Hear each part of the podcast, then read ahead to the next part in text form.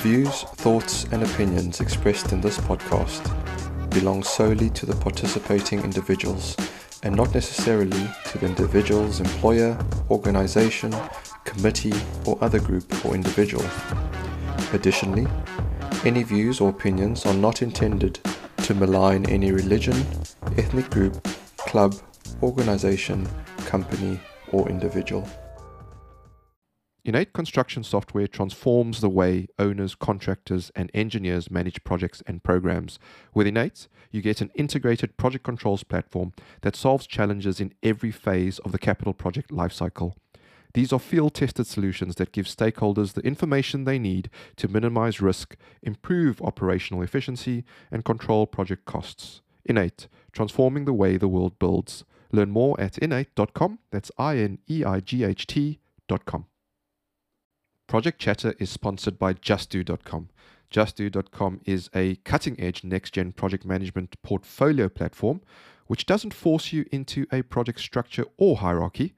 Think of it as the Minecraft of project management systems with integrated task based chat, Gantt, Kanban, and much more. It's the only 21st century real time platform available today. In this week's pod, we welcomed Brendan Robinson to discuss whether quantity surveying is a dying profession. We also discussed alliance contracts. Brendan is a chartered quantity surveyor and experienced commercial construction professional. He recently joined a construction consultancy and specializes in post contract, but has also had some experience in the pre contract stages of construction contracts.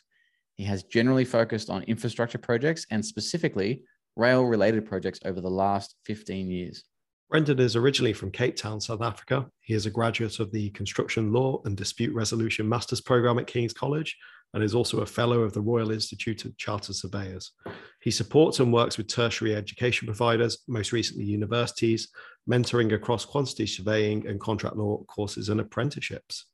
It was a, it was a pretty fascinating podcast to learn a bit more about what quantity surveying actually is. Um, Yeah, as a concept, we, we've seen them all on on our various contracts, but now we now we know what it is. What what were the highlights for yourself? Well, I don't want to lie, but I, I usually think things like contract law and QSing are a little bit boring. But, uh, you know, Brendan actually convinced me that it's not. Remember, we had this conversation about contract law as well being a little bit boring, and we were proved otherwise. But um, Yeah. that plus how it integrates with everything else and how technology might play a role in QSing was great. Um, just having a basic definition of how it might work um, and what doesn't work, oh, I thought was really great.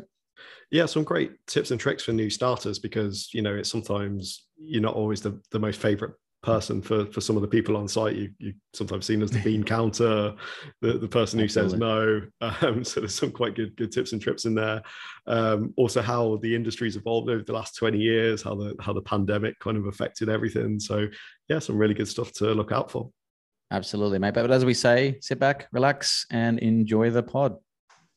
It's now or never. Hello, project people. Welcome back to a brand new episode of the Project Chatter podcast. It's always good to have you with us.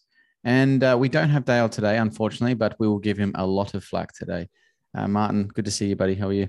yeah good thanks and yourself Very, very good. Thank you.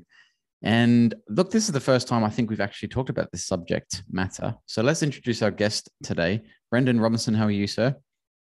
Very well, thanks, Val. How are you? I'm good, mate. I'm good. I'm uh, feeling a bit precious after a big night yesterday, but I am feeling good enough to talk about quant- quantity surveying and alliance contracts with you. sir. but we always need a definition. So we've not had this conversation before around this topic, but what is quantity surveying from your perspective, mate? We firstly you made it sound very posh. I'm not sure it's that posh, but um, and and I suppose I should have a definition, but I don't have a full definition. But for me, a quantity surveyor is part of the professional construction team on a project, and they particularly focus on the cost of the project, but also the contract. And they Mm. need to have quite a bit of knowledge, not only how the contract works, what obligations the parties to a contract have, maybe how to administer that contract, but also more importantly, what, what's the contract trying to achieve? They still need to know the goal of, of the project, whatever, whatever discipline, whatever type of construction project it may be. Mm, that's a great explanation. Um, makes sense to me, man. Yeah, makes sense to you, mate. Excellent. That was very concise. Yep, got that. What about And I know uh, we we have had Glenn Hyde on about contracts, usually NECs, but what's an alliance contract? Is that different? How does that work? So an alliance contract is a little different. Um, it's it's a little bit more modern. I can't I can't remember when I first came across alliance contract. Maybe maybe 2016, 2017, something like that. Now, I don't want to say it's a common standard form contract, but it's certainly more popular, and it's certainly, certainly gaining popularity, Mm. uh, specifically in the infrastructure sector. I actually listened to the podcast with um, Glenn Hyde on NEC contracts. Mm. And NEC probably has the most well-known alliance in contract. Um, and I think that came out in 2018. Um, but I suppose the key for an alliance in contract, what makes it different to a usual contract is it's normally multi-party.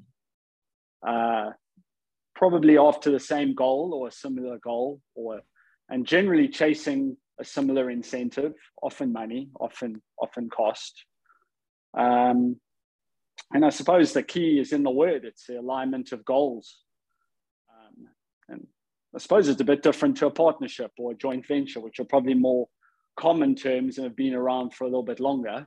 Mm. I think alliancing is more formal and it's a more formalized way of dealing with each other, dealing with different parties to, to an agreement. And, and maybe certainly behaviorally, it's, it's probably important that an alliance sets out how contracts or contracted parties are expect expected to behave with each other. Mhm. So Mm. Very good. And look a bit about yourself, mate. How did you get into QSing? Where, where did it start for you? Sure. I studied quantity surveying at the University of Cape Town in South Africa, and I think I started in 2001. Um, always wanted to actually be in the construction industry. Watched watched my dad do a bit of construction work. Uh, he always told me you don't want to do anything with your hands, Brendan, because you're absolutely useless. So try and use your mind. Uh, always felt like construction was pretty outdoorsy. Get out a bit. I'm not convinced I still do that, but um, I still like going out on site just as I'm at, just as much as I did the first time I ever went onto a building site. Um, but that's that's where it all started. Excellent. No, that's fantastic. Because you know, sometimes I find that um, people start with a background in QSing and then they go into other ventures. But um, how long have you been doing QSing for? So best part of 20 years, I suppose 18 years I've been a quantity surveyor. I, I became a pre- professional quantity surveyor in 2013. Basically, I got chartered. Um, more recently, I've become a fellow. That's just a bunch of letters behind your name. Um, but totally passionate about quantity surveying, still am. Thought I would do some some legal work actually. With 2016, I did a contract law degree at King's College, and I thought maybe I want to go down the sort of mediation arbitration route, and maybe I still will. But um, when I started getting involved, I realized I couldn't do quantity surveying as much anymore, so I went straight back to default, and and I I'm still doing quantity surveying now. Yeah, that's fantastic. And you know, in the day-to-day work of a QS, you know, why is it so important to a project to have good QS practices? That's a great question. Um, my my lecturer, it's going. This is going right back to probably first or second year. My lecturer said, without the quantity surveyor, the architect wouldn't have anyone to draw in the purse strings. The architect's always trying to design something flashy that the poor client can't afford. And um, my other lecturer said uh, the quantity surveyor is, is always in the ear of the project manager as the project manager's conscience. Mhm. And I, I think that is still true advice in many respects. I, I, I totally respect architects, engineers, project managers, and the, the entire construction team. But, but sometimes we're on the other side of the coin. The project manager needs to get the work done. And we're pointing out, yes, but you need to get the work done to a budget.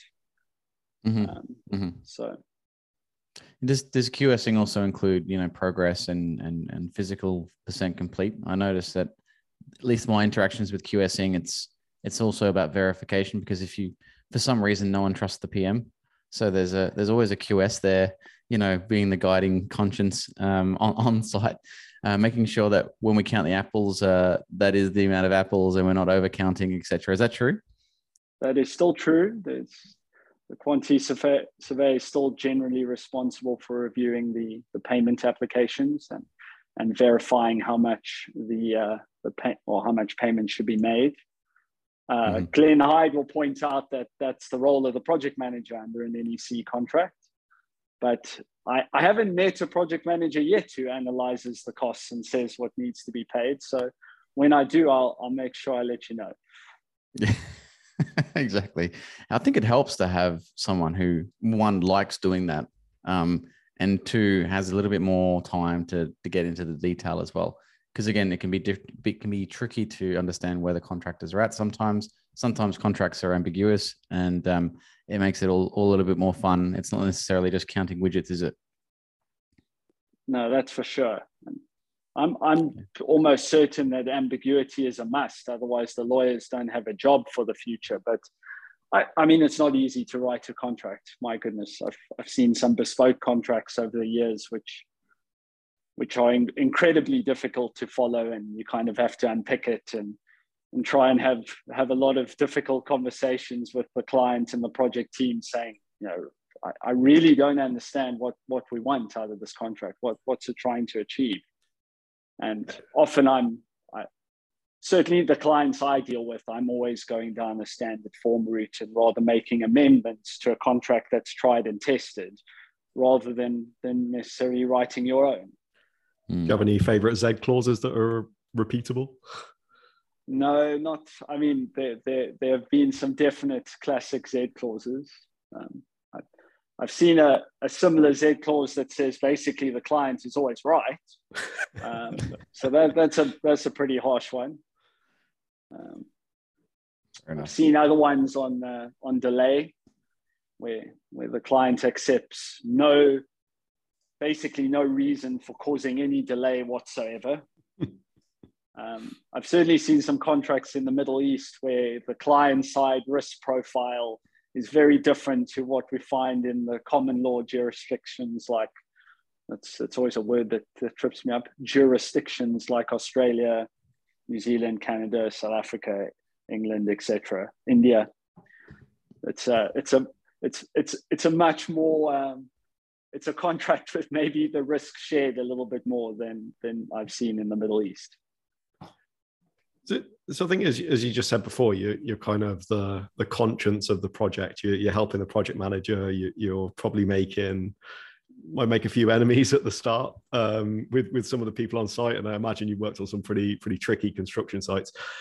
How how do you go about getting that right working relationship with the guys? Because you know, I, I, don't imagine you're going to be popular when you said there's no, you know, they can't have 10 people on site instead of seven or, uh, you know, particularly I saw in your profile, you, you're, um, you, you kind of mentor a, a cohort of, of QSs and apprentices. What, what would be your advice to those guys? Fresh face going out on site, having to meet some quite tricky people on the underground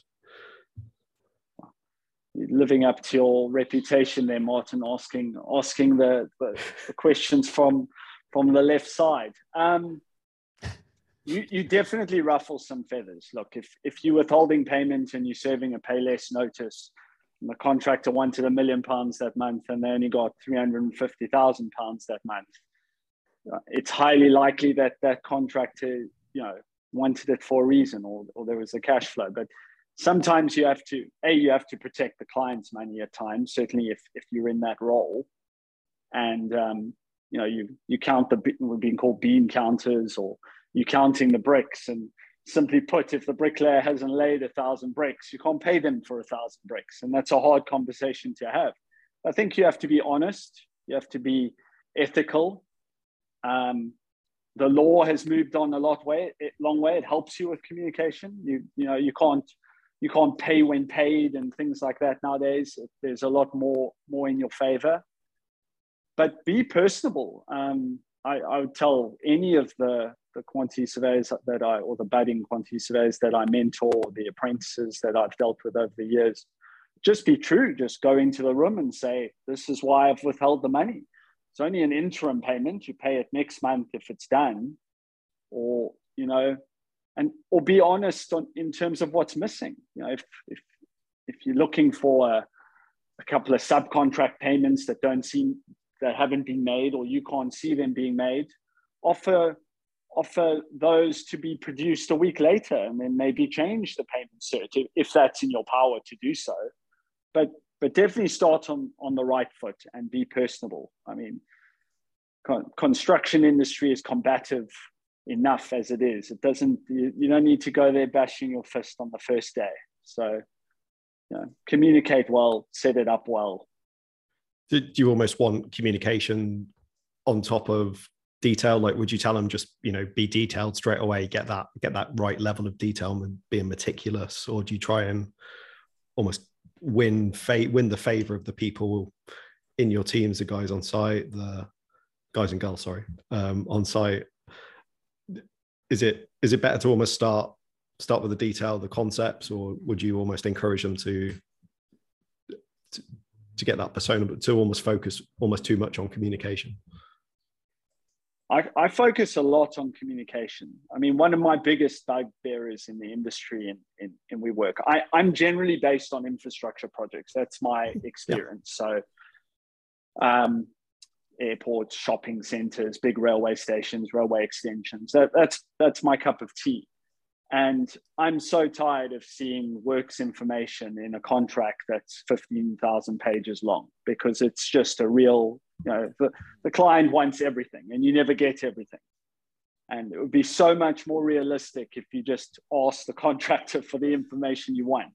Yeah. So be concise you know you don't want their entire accounts records for the last five years. Um, that that is definitely starting on the wrong foot but i'd be lying if i said i wasn't detailed and analytical. And um, th- there is a balance. So you you do need that personal in- interaction. You do need to set the right behaviors. It's it's certainly the biggest improvement i've seen in contracts in my 18 years in construction is the behaviors are better nowadays people are more approachable. People talk to each other more. And that's so important. Collaborative contracts are you know they are the future. You know contracts i really do believe they are the future. The the old confrontation from day one is is out the door. And, and i'm i'm very pleased to have seen that change a little bit in my in my time. Um, but there is still confrontation. And when when money is involved and and going back to what i said when you withhold money for a reason that you think is completely valid you need to be honest and you need to be personable and you need to understand the impact that has. So. Uh, absolutely. It's, it's good advice. So i think you kind of answered my next question there. What what has kind of changed over that 20 years you've been involved in in infrastructure projects? Is it is it mostly the behaviors? Is there any kind of technicals that's changed? Obviously a little bit of technology probably how you managed a contract over your, yeah, take, your kind of commercial tools. But but is there anything anything else you you think has changed or? Contract administration has come a long way. I mean, you used to write instructions on a piece of paper, or um, or used to do a hell of a lot of emailing. And contract management software tools have changed a lot. They're they're often a one source of truth. They guaranteed delivery of when the communication happens, and, and they really help administer you know, pretty advanced contracts across a, a wide spectrum of requirements. Um, I think it's got, I think you go on site a little bit less. Um, it's maybe it's maybe a bit more paperwork heavy, but but obviously that paperwork is online. Uh, there are more meetings than I've ever seen before, so that's probably more of a downside. Um, but contract improvement is is another one which I think I have to mention. So I'd say contract administration and the way the contracts are written. The, these big bodies, FIDIC, uh, JCT, JBCC in South Africa, ICE, you know, you, you don't you don't develop these contracts over 30 years to get worse. They get better and better. They figure out more problems that contracting parties have. They try and get more parties in the room. They try and specify meetings that help avoid contract dispute. I mean, the, the dispute avoidance machinery in a contract now, certainly the, the, the most common standard form contracts are better than ever. So yeah, I'll stick to that. Contract admin, and and better contracts have have made a big change in 20 years. Nice. You, you kind of had me thinking there. So when you were saying you you particularly working in infrastructure projects, how how did it work during the pandemic, where you you obviously could go on site even less than you could before? You know obviously for things like design where you can sort of see see a product online you can visualize it but you know how many you know what percentage of you installed tested that that must be a lot harder for you to kind of verify to get that real information. How did the qs industry in infrastructure construction projects how did they manage during the pandemic you must well, have had to take a few tough. people's word you, you do take a few people's word um, luckily there's generally some dispensation for certain roles that have to be on site site managers project managers certainly visited site more than the quantity surveying team and the commercial team. Um, I probably went on site once a month instead of once every two days, which oh. For me is probably unheard of on most of the projects I've worked. But it also changed the industry. Um, I don't want to dwell on on the pandemic. It was probably a tough time for many people, including myself. Um, but you know, on my current project, we we just signed a contract for for drone updates the project I'm on is so big, the length of hmm. track mm. is so large that um, you know we have a drone that's going to track a lot of progress on on a on a weekly basis. You can't just have a time lapse video with the old video on the best tower crane on site. You know, it's now maybe a time lapse with a with a couple of drones, and and there are there are companies set up to do that. So I think think tech moved a long way very quickly in the pandemic. Nothing speeds up something like that. I suppose it's easy to say in hindsight, but yes, people grab that opportunity and go, well, there's now a, an industry for cameras on hard hats on the project manager to show the QS what's happening that day. Um, also, records have moved a long way. You know, first started out, you you would count how many bricklayers were on site that day, and it would go in the site diary now there is systems and and turnstiles and gates that do that. I'm sure there are small projects who still count how many bricklayers there are on site and how many bricks were laid that day. But but on a bigger infrastructure project, that's you know that's not a priority. It's it's a different level. that's really interesting, mate. Uh, one of the other th- questions I've got is is around um, just general practice. So my I can only talk about QSs with my experience, you know, and and uh, it's always been great because I feel like the the QS role is an interesting one from from our perspective looking in because I'm a PMO project controls background, so I feel like QSing is a little bit of project controls, there's a little bit of independent assurance, it's a little bit of contract management, it's a little bit of finance. Um, it's, it's actually quite a, a, little bit of estimating, cost engineering. It's a little bit of everything, and um, and it's kind of like a fusion role. So it's not just a one role. So I can see why people would like to do that as a career because it is quite an all rounder role. Is that a good description of from your perspective? Yes, I think you've done a great job there. You know, when when I sit in a room with city apprentices wanting to join a company and, and start an apprenticeship to be a quantity surveyor, those, those are the types of things I tell them because they still ring true. Mm. the, the title of today is, you know, is, is quantity surveying dying? You know, I would have challenged you and said just the opposite. Quantity surveying is thriving. Um, mm. Clients want quantity surveyors to get more and more involved. A lot of what you said there, Val, is quite particular. I'm, I'm a post contract quantity surveyor. I generally work after the contract is signed. Mm-hmm. Um, I generally work on change, compensation event, you know, the drawdown of contingency or because a risk has materialized. That, that's my bag, a bit of negotiation as well. But as you said, there are so many facets to being a quantity surveyor. You can be pre-contract. You can be a specialist in NEC contracts. You can just do contract admin. That's all you do. Every day, you make sure that the parties are answering their obligations in the time period that the, the standard form contract, if one is used, says you have to. Um, it's it's incredibly diverse, and and I do I do say that to to the apprentices that I've dealt with over over the years.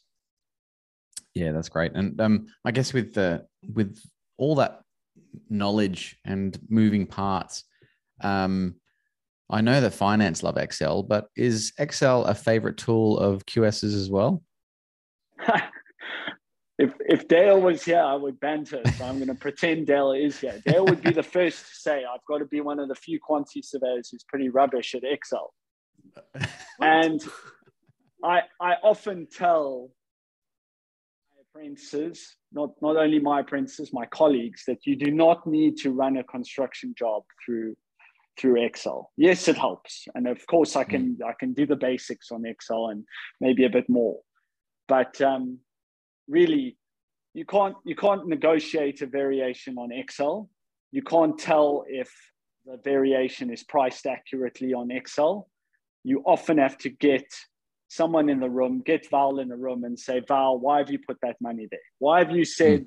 that you are removing 25 tons of steel and putting in 40 tons of steel because of this design change that that the client's designer has has made on site what what's what's the reasoning show me on the drawing show me how it's moved maybe you don't show it on the drawing nowadays you have mm. BIM you know you have mm. 3d 4d 5d software that can show you how the con- the the steel has come out and what steel has now gone in why it's a change but you still need to have that discussion. It can't it can't be done off a spreadsheet. Um, but there is definitely a place for spreadsheets, and, and I, I think that'll be around for a while yet. Yeah, I, I, agree with you. I think the malleability of it to do it on site and in situ means that it's um it's very very useful. Um, but is there are there go to tools for QSing because it's out of my my depth of knowledge. But when you when you think about best practice or good practice at least, where do the QSs go? Is there a, a forum or a, a, standard practice of tools, systems, processes? Yeah, so, so there's often a measurement kit, and the, the, the Royal Institute of Chartered Surveyors is a good place to start. They're probably the, not probably, they are the world leader in terms of QSs. Um, they have 150,000 plus members around, around the world. Um, but what, what they do is they publish a lot of, of guidance and their rules of measurement are often the rules of measurement that are stipulated in a contract.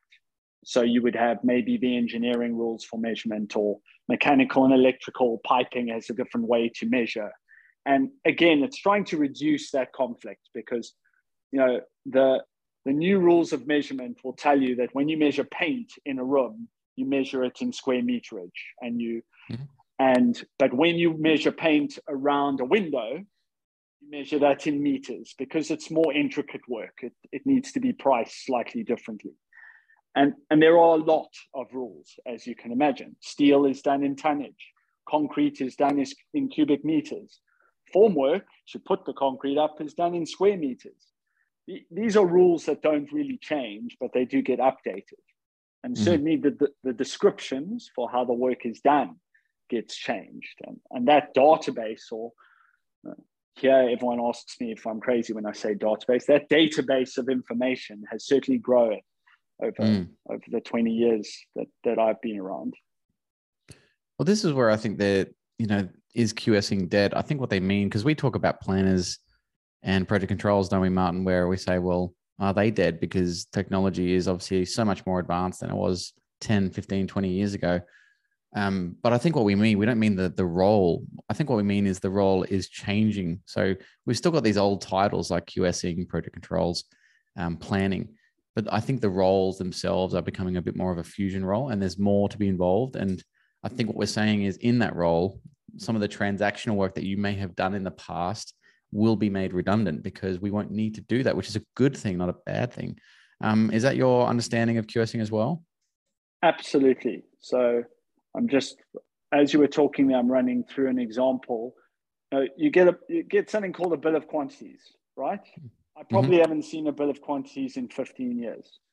Because why really why does a client want to spend quite a bit of capital getting a quantity surveying company or what was the old school quantity surveying companies to sit there and do a takeoff of every brick, every bit of paint, every skirting, every pile, count it all up, put it in a massive schedule, and then send that out to the contractors to price. You now have software that does that. You have approximate quantities because do you really need to know the specific quantity right to the nth degree?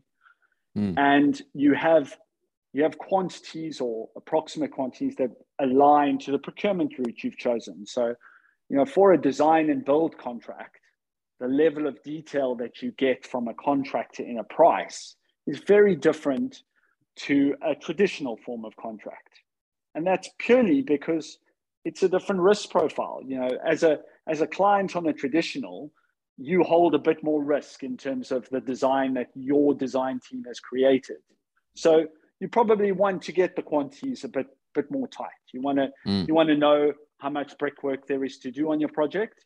And when you're assessing the procurement or the, the tender returns, you want to be able to analyze that. But on a design and build, if you know nothing about construction and you're a I don't know, you're Google wanting to build a head office, probably a bad example because they are building a head office in King's Cross. You, you often want a design and build contractor to come on board and, and, and that tender might be more based on what they can achieve for you, what the outcome is, the amazing office that they can produce, the amazing designs that their architects can produce. So it's a different feel and it's come a long way. Yeah, that was interesting because I'm one of the when you were just talking there, I was thinking about probably the the integration of QSing, and I'm I'm speaking for Australia. I'm not sure about the rest of the world, but uh, we're finding more and more, particularly on alliance contracts um, and rail projects in particular, Brendan. They I'm not understanding the relationship between QSing or maybe cost engineering and project controls and planning because they're not resource or cost loading schedules. So you're not getting time materials or any quantities into the program. So there's a misalignment straight up. And it's not apparent to me that we have a robust QS system that is controlling that. So in the absence of having that integration, have you seen that on projects in your previous experience or how do they get around that? I definitely have. I, I'm honestly not just. I, I really had this conversation today with uh, with a member of the procurement team, and I was saying that when we get tender returns on the project I'm currently working on, please, please, please, in your evaluation, ensure that the the the price or the cost aligns to the program, and that you can see it to a relative detail. I'm not Mhm. saying you know you will know this better than me and and dale dale is ringing in my ear saying maybe everything should be to a level four detail i'm not saying that maybe a level one or a level two detail Yeah. but but you need to be able to see the the program bar and what costed activities that relates to and you Mhm. need to be able to tell what that cost is what what the planned expenditures and really for me that's true on any procurement route it doesn't matter if you're doing this a lump sum contract or a, a fixed price or a target adjustment contract that, that really is is the basic you need to know what your price is based on Mm. So what do you say to, to programs, mega programs um, that don't have that resource loaded um, kind of a comparative view that would integrate with QS? I say you need to get it and that's not an easy task. Um, Mm. sometimes it takes a lot of time in a room. You know some, sometimes you take a chance you get a variation. Let's say that variation is 5 million pounds quite a quite a large scale variation. And the detail is like half a page. You know i i get the quantity survey in the room and i say can you bring the planner? Can you bring someone from from project controls? Can you bring the project manager please explain to me how that 5 million is broken up. You know what what program bars does it relate to? Are you setting up a new bar? You know is it are you putting a variation and a compensation event as a new bar on your program? Or are you amending existing bars? You know what, you, you got to talk talk it through. Um, and and often the engineer as well. What what's changing in the spec? What what's changing in the design Yeah. I I think exactly. that's interesting because it's quite high level what you just said there. You know, for the tender bids, you, I- I'd almost expect a QS to actually want to see those details. You know, you've got a ten thousand square meters of X to to do, or you know, I actually want to see that. You know, a hundred widgets that you need to install, or uh, what it sounds like is it's almost evolving into something that's quite high level. As long as you can say, you know, you've got a general handle on the concept, and it's you're not taking a piss with with what you're trying to do in your schedule it's okay It's- Is that is that fair, or is it more about the longer term game? I think it is about the longer term, but it, it depends on your procurement route. So if, if the client is taking the risk on quantities you want it right, it's their design. If, if it's a design and build contract, I'm not convinced you need that level of accuracy. Certainly not all the time. But, but when it comes to variations and when it, when it comes to the expenditure of more money, I doesn't variation is, is probably it's the right term, but it's wider than that. It can be can be anything. Look, you can be delayed on site. That's going to have an impact on cost, right? Mm. And that's going to have an impact on program. You, you you want to know the detail for that. You you will always need to know the detail for that. And certainly, if you get into a dispute, that detail is critical. You need you need the records. But but what I'm saying is, I I don't want to see a variation for half a page for for five million pounds. But equally, I don't want to see the kitchen sink with a five million pound var- variation. Yeah. Yeah. There's a balance. So you we were talking about technology before. We maybe this is something that will help uh, future projects, like you mentioned, BIM, 5D, 4D. Um, you know, model-based planning, some of these automated routes with a bit of machine learning do you see that kind of being the big lift for for QSing in terms of your ability to probably expedite faster or be more closely aligned to the program and the contract? I hope so, pal. I haven't seen it moving as fast as I would like. Yeah. Maybe four or five years ago, I was sitting at a conference for a couple hours and I was extremely engaged. It, it is hands down one of the best conferences I've ever been to. And the, the BIM software being produced I can't remember if it was Brava based or AutoCAD based or where, where it came from. Those those are specifics, but it the the simulation was on piling, and love piling. I wrote a, a, dissertation on it when I was at university. I wrote a dissertation on the difference between secant piles and contiguous piles. So you can talk to me about piling forever. But anyway, this showed the foundation underneath a stadium. It was a London-based stadium so you probably got about six of the big football clubs. So it's one of the new ones. Then I'll narrow it down. So what it did is it showed you the 850 piles. I can't remember all the specifics. 850 piles under the stadium.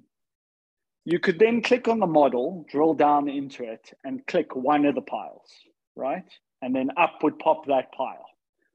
On the right hand side, you've got a link to the specification, tell you what concrete goes in, into the making of that particular pile. Um, how many cubic meters of concrete it takes to fill up that pile in the ground.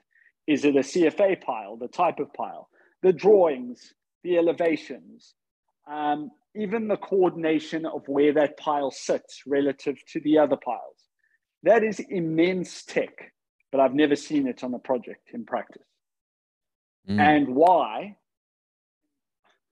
I'll be controversial. It's because the construction industry moves at a snail pace. People don't like change.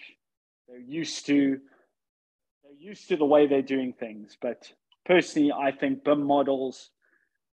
And imagine the power of that same set where you show it to the client and you say, right, I've allowed in my price to do all 800 of those piles exactly how it said.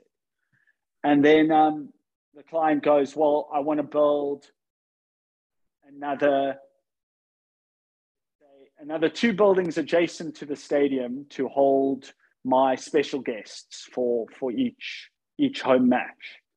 Mm-hmm. Well, you can show that on the model. You you build it in. You you have a, a 5D, a 6D representation of what that is. And, and when I say 6D, I remember the exact same simulation. So now two hours later in the seminar where they were talking about the heating and ventilation of the stadium. And they showed the comfort cooling units and the condensers that run the mechanical and electrical ventilation systems, the cooling. And um, you know, you could click on this model, you could click on the installed Hitachi air conditioning unit, and it would tell you when that needs a gas change, when it needs a service now that is six dimensional BIM because it's going into operational and maintenance phase. Mm-hmm. But I still haven't seen that in practice on a project that I'm that I've worked on. But yet Yeah. I can see so many benefits of that particular tech.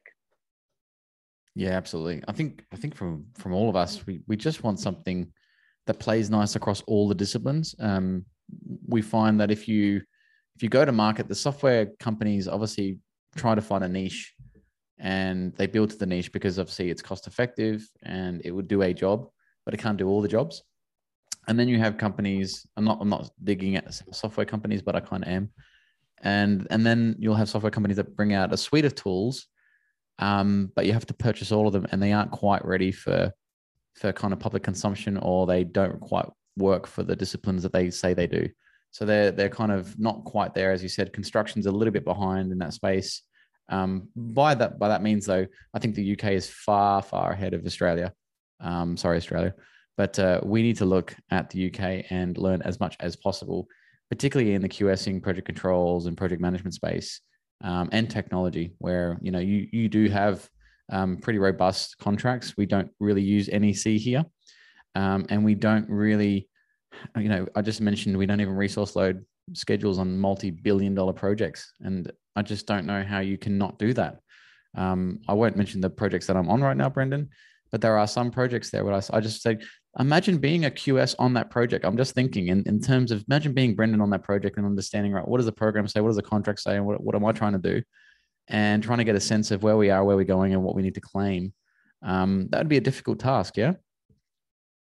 Hugely difficult, almost Mm. impossible. But the project director will still ask you to do it. That's for certain. You sound like you've been Uh, there before. I've definitely been there before. it's it's a it's a very painful experience. If, Well, if you don't get those basics right, you are really in for a struggle. Mm. Well, that, that brings us to contracts, right? Because I think you were talking about it and we, we kind of mentioned a bit of a definition of alliances, but contracts in general um, really allow us to have a safe place to um, collaborate and inquire and make good transactions in what they used to call good faith, but they don't do all in the spirit of collaboration, which is always a, a comical term, but it means the right thing. The intent is right, I think, in some of these contracts, and particularly NECs, because I, you know, I worked in the UK. I thought, you know, they had the right formula there, and it's evolved as I've as I watched it. And um, Glenn Hyde's great. I mean, he he's been fantastic, and uh, we've had him on numerous times. But the alliance contracts, in terms of your experience, I mean, how does that work um, from a transactional perspective? I get the kind of contract overview. You know, it's a, a number of entities or bodies working together to collaborate on a common incentive and goal, and there's some reward if they all work together collaboratively. That makes sense. Um, but how does it work from your perspective? It, it's a tough question. I mean, alliancing is still relatively new, but it's got to come down to those behaviors. It, it has to. That that's the spirit behind that that contract. It's it's removing that adversity. It's you, you said the common goal there, and I know that that's a catchphrase. That's you know, alliancing. There's the catchphrase. You know, it's a common goal. Let's all work together. Let's collaborate.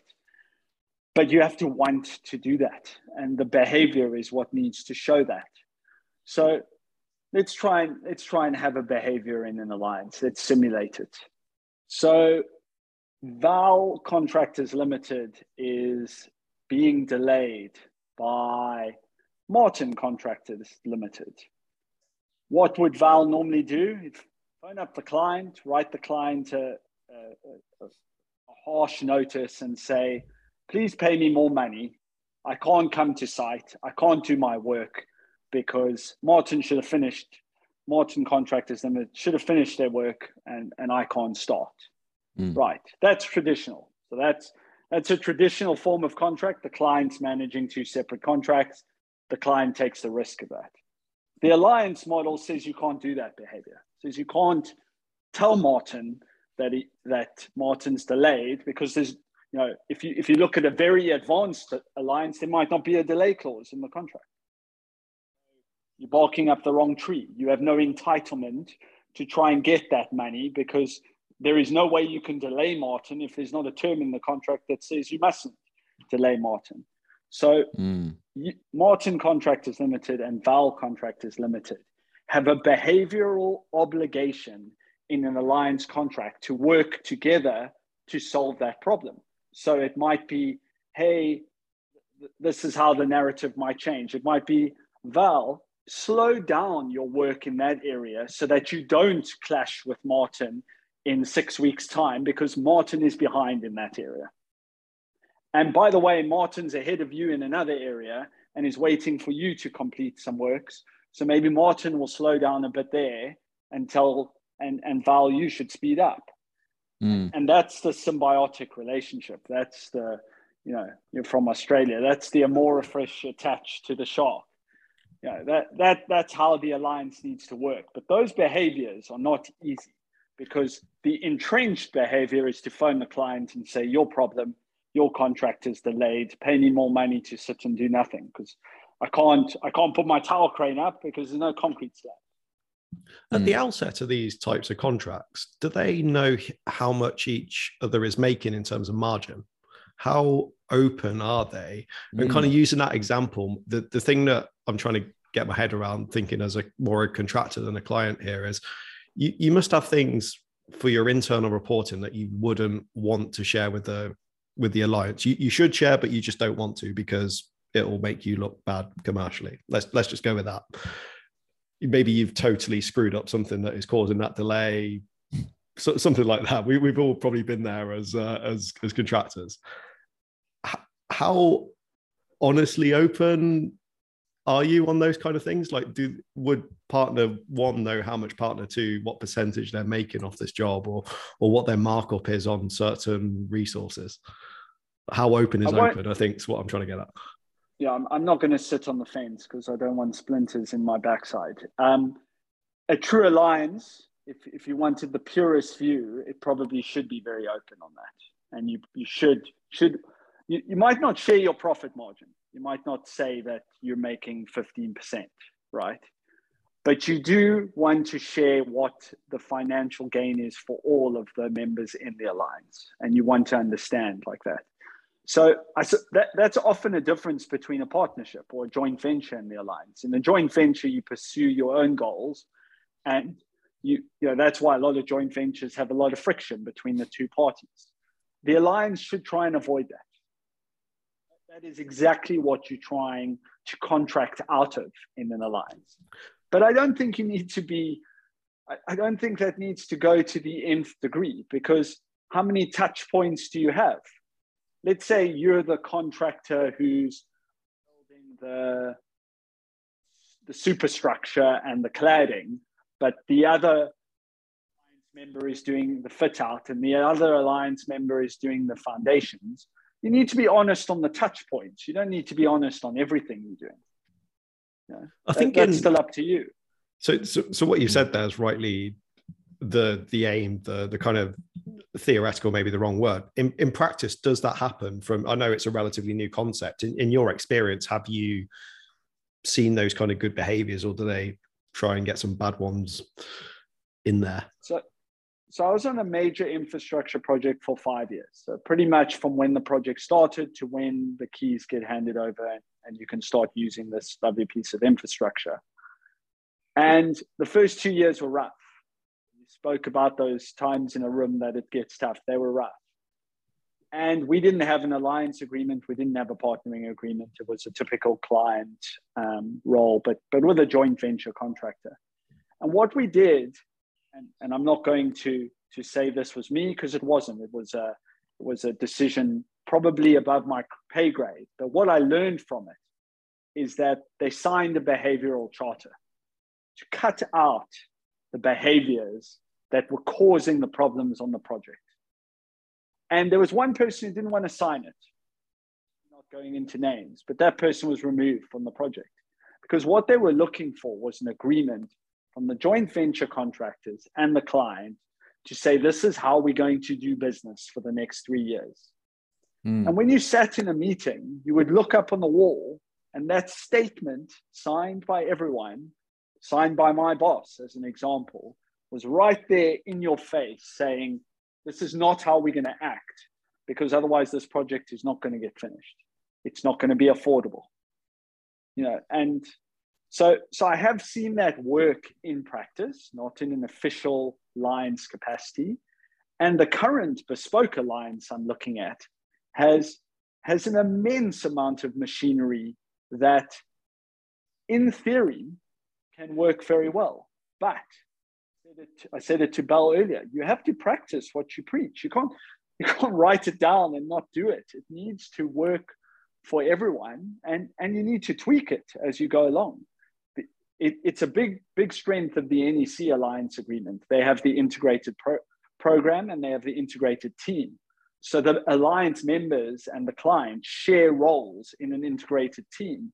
There's not a he said, she said attitude, she said, he said attitude. There's a we are a team. We make decisions together that are best for our project. And that is a term that I'm seeing in, in more and more alliance agreements that I've looked at, or the, the more, I, you know, sometimes I do a little bit of Googling on it or a bit of research. And, you know, it, it does have to be a best for project decision. It needs to be something that makes it work. And, and that, that behavior or that aspect is critical in alliancing. It's ultimately about getting the job done and, and delivering mm. on what you said you were doing in your contract. Um, uh, you just made me think of one thing. It's one of Val's favorite subjects as well. Concurrent delays. How how does that get managed in in these types of contracts? And I'm sure you're going to. Well, if you've got no delay clauses, you can't have concurrent delay. It's one way around it. mm. So think think about that. Can you have a construction project where the client doesn't put an astronomical amount in the delay damages clause. Um, I'm sure I'm not a lawyer, um, but I'm sure if you pulled some of the best construction lawyers in the country onto this call, they would point out how few times delay damages are successful. Mm. It's not a, you know, I, I would go out on a limb and as a guess, I'd say one in 10 claims for delay damages work because half the time the client over egged the delay damages in the first place. So the other legal counsel argues that it was never fair in the first place. Then you argue that, well, it doesn't have to be fair in a contract. You signed it. It said you're going to pay a hundred thousand pounds in damages every day. What am I? What am I delaying? You know, what, what's an easy way to represent that? You are a block of flats. The client wants to sell the properties or rent the properties out. So every day that the block is not open, they'd like to charge you delay damages, the contractor delay damages of £100,000 because that's what they'd get in rental. Well, what happens if they haven't rented any of the flats out? Mm. No delay damage. That's, that's simply a penalty. And legal counsel would argue it's just a penalty, which, again, I'm not a lawyer, but I don't think penalties are allowed. You can't penalize someone in, in contract it's it's a it's a different aspect of the law. I'm sure there are ways to fight that, but you know, yeah, I, it goes goes back to delay damages are not they're not highly successful every time. That is for sure. Yeah, just on that as well. I think for my final question around that is is you know you mentioned like a let's say it's yeah generically one in ten, but it the amount of effort and volume some of these variations in alliances and you know you see a little bit of bamboozling when you're seeing the contractors push all these through. But if the return isn't, you know, I'm looking at it from a return investment of effort and energy and success rates. If the success rate is like one in 10, surely that's not good to pursue. And I guess it's, you know, the contracts are set up that way so that you don't have all these claims, but, and they're not successful. But why do they push so many claims if they aren't going to get a return? Yeah, or certainly less return. Less return. Yeah. You, you, it's it's very often that the variation is a hundred thousand pounds, but by the end of it's negotiated at twenty thousand pounds. That's that hmm. that's probably a common occurrence. Clients do that very badly, in my experience, because they try and push too hard. It's not required. You need you need to come to a midpoint. The contractor needs to make money, and and you need to tell the client that. But I suppose they push it, Val, because contractors get in trouble sometimes. You've you know what happens mm. if you've bought a job? You've gone in on a low tender because you you don't have a lot of work on. You know now you've got to push claims because that's your only way of meeting your margin. Well that's actually a really good point brendan. That was where i was kind of thinking because i know there's a, this bafo stage from a bid perspective right? And i've seen a lot of projects even big tier companies. We've seen some big firms in australia go bust over the last couple of years but covid was obviously a factor. But And one of the other factors is that you know we there's competition, and when there's competition, the government um, does a good job at getting their BAFO stage in place, and then people make cuts. So the original bid plan isn't the actual program, and then when you start the program, you're already in the red. And then the idea is to get back in the black. So how do you do that? And the mechanism for that under most contracts is some type of variation or scope change or whatever it is. Um, is that your experience as well? It's absolutely my experience. But it's another thing that's moved on in the 20 years that I've been a QS. The first job I ever worked on a tender for was in 2004. It was a three million pound block of flats. And I put the price together, um, obviously with support. I, I, was I wasn't on my own, and um, you know, I can't remember everything off by heart. But let's say that figure was 2.9 million. That's what we wanted to go put our tender in at. And I went to what is called a tender review meeting where the directors of a company sit there and you pitch your bid and you say, I'm happy with it and I've got all these mm-hmm. prices back and I've I've gone in with a 15% margin and I've snuck a bit of money somewhere else. And we want to put the bid in for 2.9. And my director, Paul, I won't say his last name, he went, No, Brendan, we'll put the bid in at 2,400,000. I'm like, where'd we cut the 550,000 pounds from? Obviously, I, I'm not quiet. I tend to ask those questions in meetings. And Paul simply said, he was, he was direct and honest. He said, We don't have a lot of work on, not making a lot on a couple of projects that we have on this year. We need this win. We need this project. We did win that project and we struggled. And it was my mm. job as the QS to claw that money back. So I'm under pressure from the first day that I'm on that project. And so is the project manager, and so is the project team. And we're about to put the client under the pressure because the first whiff of a change we get from the client to architect, we are all over that, like flies on the proverbial. That is that is our bread and butter. We're out there to get you. Thank you very much. You open mm. the door, we'll bring the forklift through and, and crush the door for you. But that has changed may, maybe not changed as much as I wish it had. Um, and, and maybe Val, you and Martin have seen that, or, or maybe you would agree that you've seen improvements, but it's still there. Mm. It, it, doesn't yeah, matter definitely. if you're a small or a large organization, that mm. buying work is still out there. Yeah, 100%. 100%, Brendan. Well, look, we are wrapping it up, but uh, I know Martin has one more pop quiz for you, a special of the episode. Uh, Martin, over to you. Yeah, just before we go, we, we normally do a little pop quiz with our um, with our guests. Um, so it's a section called Fiver, five quick fire questions all about yourself. So if you're ready, let's make a start. Fire away, Martin. Okay, number one, what's your one piece of advice for people new to the project profession? Enjoy it. Make the most of it. Nice. Biggest misconception about quantity surveying? That we're all boring and just look at the computer screen all day. Same for project controls, actually. Uh, number yeah. three, a good leader is born or made? Both. Some some are natural. Some can make it. Good answer. Uh, number four, what would be your book recommendation to our listeners? Thinking outside of the box. Nice. And finally, if you had your time again, would you go straight into QSing, different part of construction site, something more legal, engineering, A and other? I would have been a civil engineer. Civil engineer, nice. Okay. Nice.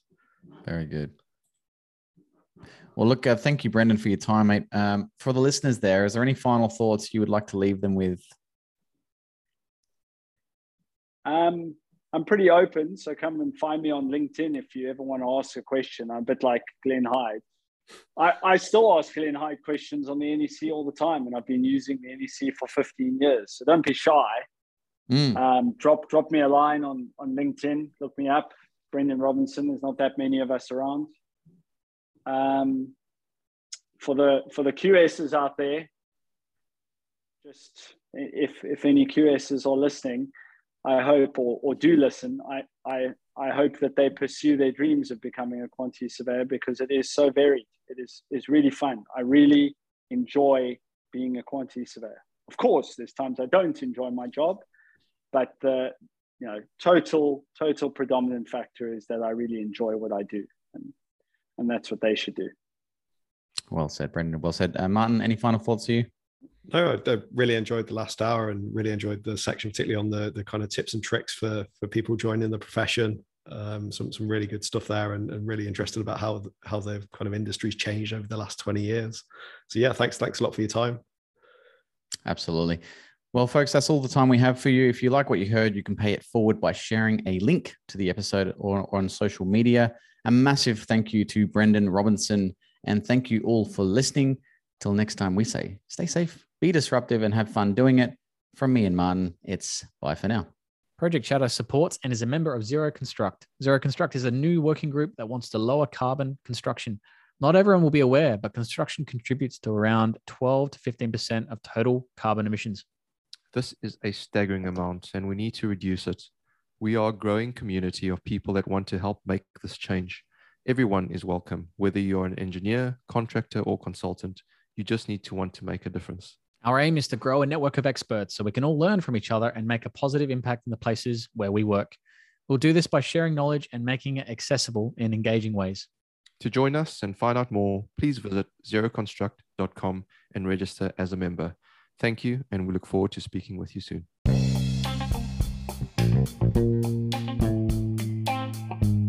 For more information, blogs, or to support our charities, visit projectchatterpodcast.com. And if you would like to sponsor the podcast, get in touch via our website.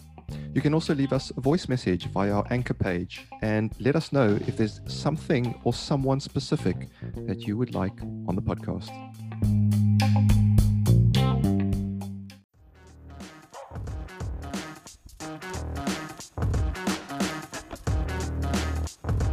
The views, thoughts, and opinions expressed in this podcast belong solely to the participating individuals and not necessarily to the individual's employer, organization, committee, or other group or individual. Additionally, any views or opinions are not intended to malign any religion, ethnic group, club, organization, company, or individual.